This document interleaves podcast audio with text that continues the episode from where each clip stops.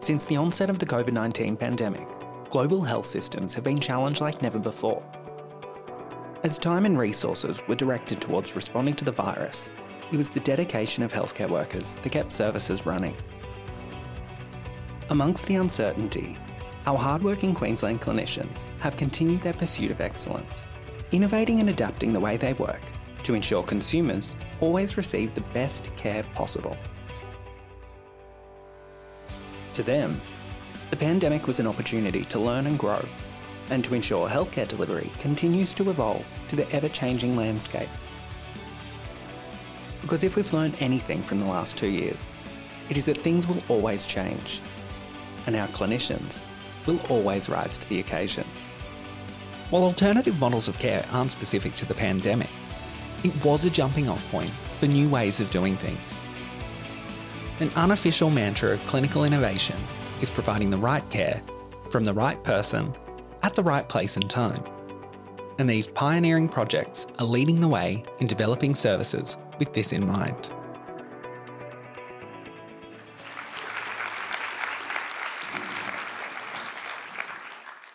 Hello, everybody. I'm Chrissy. Nice to see you all today. I would like to acknowledge the traditional owners of the land, the Jagera land, where we meet, and also the Darumbal people of central Queensland. So, I'm here to share with you an interventional telehealth model of care that we've commenced in central Queensland. So, in central Queensland, the challenge was having specialist type services rapidly available to rural patients and ensuring rural sites have access to specialist services within the operating theatre environment. The aim was showing interventional telehealth utilisation to provide access to specialists is vital for rural facilities and ensuring rural sites have access to these specialist services within the theatre environment and also both promote and support the work of rural generalists in remote settings. The solution is combining telehealth technology with intuitive design and deliver the same uncompromising standard of care virtually. So Emerald is about 270 kilometres by road and 50 minutes by air. And the next tertiary services is 650 kilometres away or an hour and 20 by air. Emerald Hospital provides uh, general surgical services and antenatal services, low risk birth and C sections. They have always had access to obstetric and surgical services by telephone for backup support. Specialist services from Rockhampton Hospital provide outreach support to Emerald and have a great relationship with the working relationship with the staff out at Emerald, which is awesome. Now, uh, Rockhampton services can video conference directly into Emerald Theatre. Rockhampton specialist services such as surgical and obs and gynae can link directly into Emerald Theatre to provide life-saving assistance to patients and assist staff on the floor with urgent situations. So we can also include Retrieval Services Queensland or Near Rescue if required. This is bringing specialist services to the location of the patient like never before and provides a safer option for both patients and staff. Staff are not required to be urgently choppered to the side of the actual patient and the patient transfer can be organised within the uh, telehealth call if required. So the patient and staff experience. So I think now we've had about eight patients within the last 12 months that we've provided this service to. The patients that I've spoken to after the event are very happy with their experience and the knowledge that additional services were able to actually be provided in that emergency situation. The staff, um, the recipient side and both the provider side have embraced interventional emergency virtual theatre support with arms open they're very happy with this. So the equipment, as we can see in the images there, Emerald has a video conference unit with a camera on the wall and also a camera in the actual theatre light. And the provision of care is flexible as a specialist, like the provider site, the person being contacted can utilise any suitable device, anything they've got, whether they're at home or work, on call, and uh, can video conference into the theatre as required. So the installation actually requires the theatre light to actually obviously have the ability to have the camera attached. The installation of the cabling through the theatre, ceiling and walls, and that to be then actually connected to the video conference unit, and that to then connect to the Queensland Health Video Conferencing Network to be seen at the other end. So there's quite a few moving parts there to actually connect. So we had to make sure we bring brought in some um, electricians and cablers and telehealth techs, and there was quite a few trips out to Emerald to get this achieved, which is obviously quite a tight process when you're dealing with the emergency theatre when they only have two theatres at Emerald. So the model of care is achievable with equipment that we have available to us today. I know there's work going on with other more advanced, um, sophisticated equipment, 3D goggles or various things like that to do actual virtual interventional care. However, we can actually start with what we have available to us today. So the video conference unit and the camera on the wall, the camera on the wall does pan tilt zoom, so you can see everyone in the room, you can see the observations of the patient, you can see what's going on from the, the bird's eye view approach. The actual camera in the handle of the theatre light is more of a zoom and close-up ability so you can actually see the patient's anatomy. We have used this equipment to assist a handful of clinical events and provide life-saving assistance. So we've got a few examples later on that I'll talk about. So we have the lovely Dr. Nell New, uh, Newman. She's an SMO obstetrics at Emerald who's used it, and a few other doctors out at Emerald have used it, and they're very happy with it. And we have the Rocky team, it's uh, Dr. David Hill, who's the acting clinical director, and Dr. Theron Moodley, who's one of the consultants in Rockhampton. So the first patient we actually used the equipment on, the Emerald staff made the call, was a very young woman who'd just given birth to her second child. I think she was about 23 years old. Normal delivery, everything was great. She was really happy. There was a bit of bleeding, and they thought, she had decided on a water birth, so took her out of the water and thought, okay, we need to keep an eye on this loss. The loss increased. They thought, we'd better take this person to theatre. The loss increased further. Blood pressure dropped. Very large tear in the anatomy. Lots of blood given. Call was made. Obstetric team in Rockhampton were able to assist with finding the source of the bleeding. There was actually an artery that had popped so this was now a life-saving emergency that we needed to get on top of. So in the middle of all of that, the staff were able to stop, look at the flowchart on the wall, which I'll go through in a minute, get help.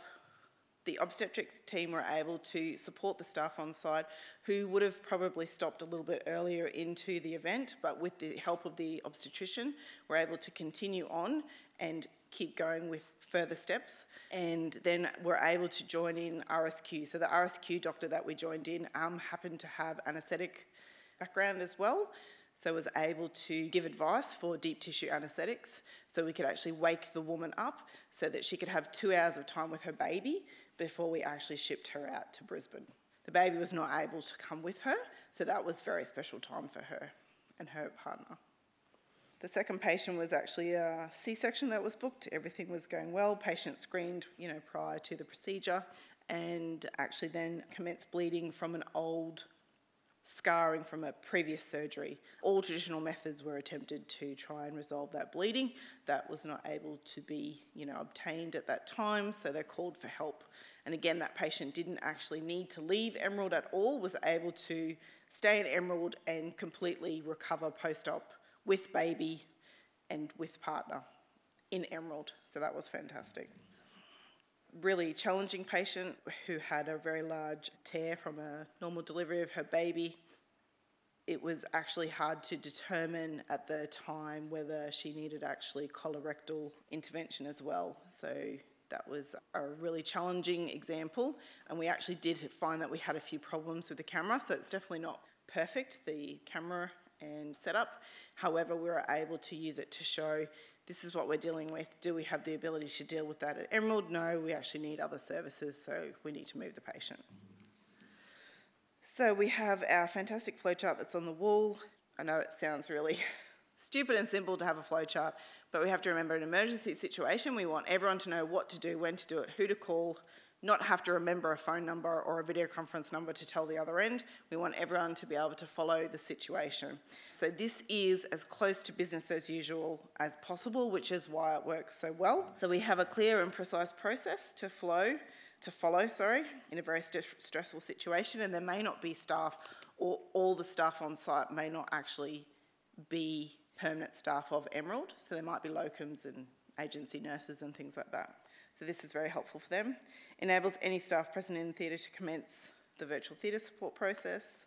Both surgical and obstetric uh, support is outlined in the flowchart as you can see. And the process was obviously a collaboration with all sides, which is what makes it work, I suppose. So the patient arrives in theatre, handover is completed, and um, the theatre team decide if additional support is required, commence the flowchart if, if we do, and the, the flowchart is actually laminated on, on the theatre wall so it can be one cleaned and uh, visible for everyone. And there's also instructions, really, really clear, simple instructions of how to use the video conference unit and the remote, which is really important. So, lessons learnt. We had, uh, I think, very realistic um, expectations going into this. As the surgeon, as a clinician, as an obstetrician, you're used to being in the room. You're used to being hands on, you're used to seeing, feeling, touching, all of those things. When we video conference, we have that taken away from us. So we have to use all of our other senses and our words, ask lots of questions, and try really hard to help the other end. So I think having a really realistic expectation going into this was, was very helpful, and the, all staff involved were very aware of that. So that was really great. So a- access to special services during hours, as in normal daylight hours, and after hours is vital for rural facilities. Uh, equipment procurement during um, a pandemic, which we can officially say without over dramatising or exaggerating that everyone in the entire world wanted this equipment, and so it was very hard to get a hold of. And uh, installation obviously was very challenging too during the pandemic times. There were technical challenges with special specialist equipment as we were, you know, joining the lights and the, the theatre equipment to the video conference unit. So we were sort of using that equipment outside of its scope to make it all work, which was a bit challenging. However, we've achieved it and it's working well. Patients were accepting of the model and were even happy to consent to the technology being trialled in non emergent situations so that we could actually just test that the actual process worked which was great. So uh, currently we're dealing with some challenges with the focusing of the camera, just some aperture settings and things like that. So we've gone back to the vendor and said, can you please help us with these sorts of things? So in summary, the use of the telehealth equipment and interventional type telehealth provides patients with equitable access to services and the best possible chance at the most appropriate outcome. This model also provides clinical support um, when it is required and an opportunity for interventional telehealth. So, not just looking, actually helping with the doing. This model works because it's as business as usual. We're just actually adding in video conferencing as another layer of support provision, ensuring patients have hands on and eyes on them, which is fantastic. So, this project would not have been possible without the hard work of Emerald staff and crew, the Director of Nursing, Claire Letts, who is absolutely amazing at her job and is leaving for another job, so we're very sad. Thank you very much to the Telehealth Support Unit, Matt and Dan Best, who's sitting in the audience. um, uh, thank you very much for your help with all of the equipment and processes and things like that. And the Telehealth Technical Officers who helped install, the Rockhampton Obs and Gynae team, and executive for having the foresight that this is an absolutely progressive, intuitive model that we need to have in our hospital and health service. So the money for Rockhampton Emergency Theatre video conference has been approved and we're in the process of implementing that. So that will actually help Rockhampton Services video conference to tertiary and the trauma team in Brizzy, which is awesome. And we are hoping to expand this model then to other spoke and hub sites like Gladstone and Biloela in central Queensland. Staff are really invested in this model and everyone can achieve this. So if you want any information or anything, and I'm on the site or the app, put your questions in. I'm happy to help. Thanks, everyone. As always, thank you for listening to our podcast and taking the time to learn about the wonderful work of Queensland's frontline clinicians. To continue the conversation, head on over to Facebook and let us know of any pockets of excellence you think deserve to be showcased.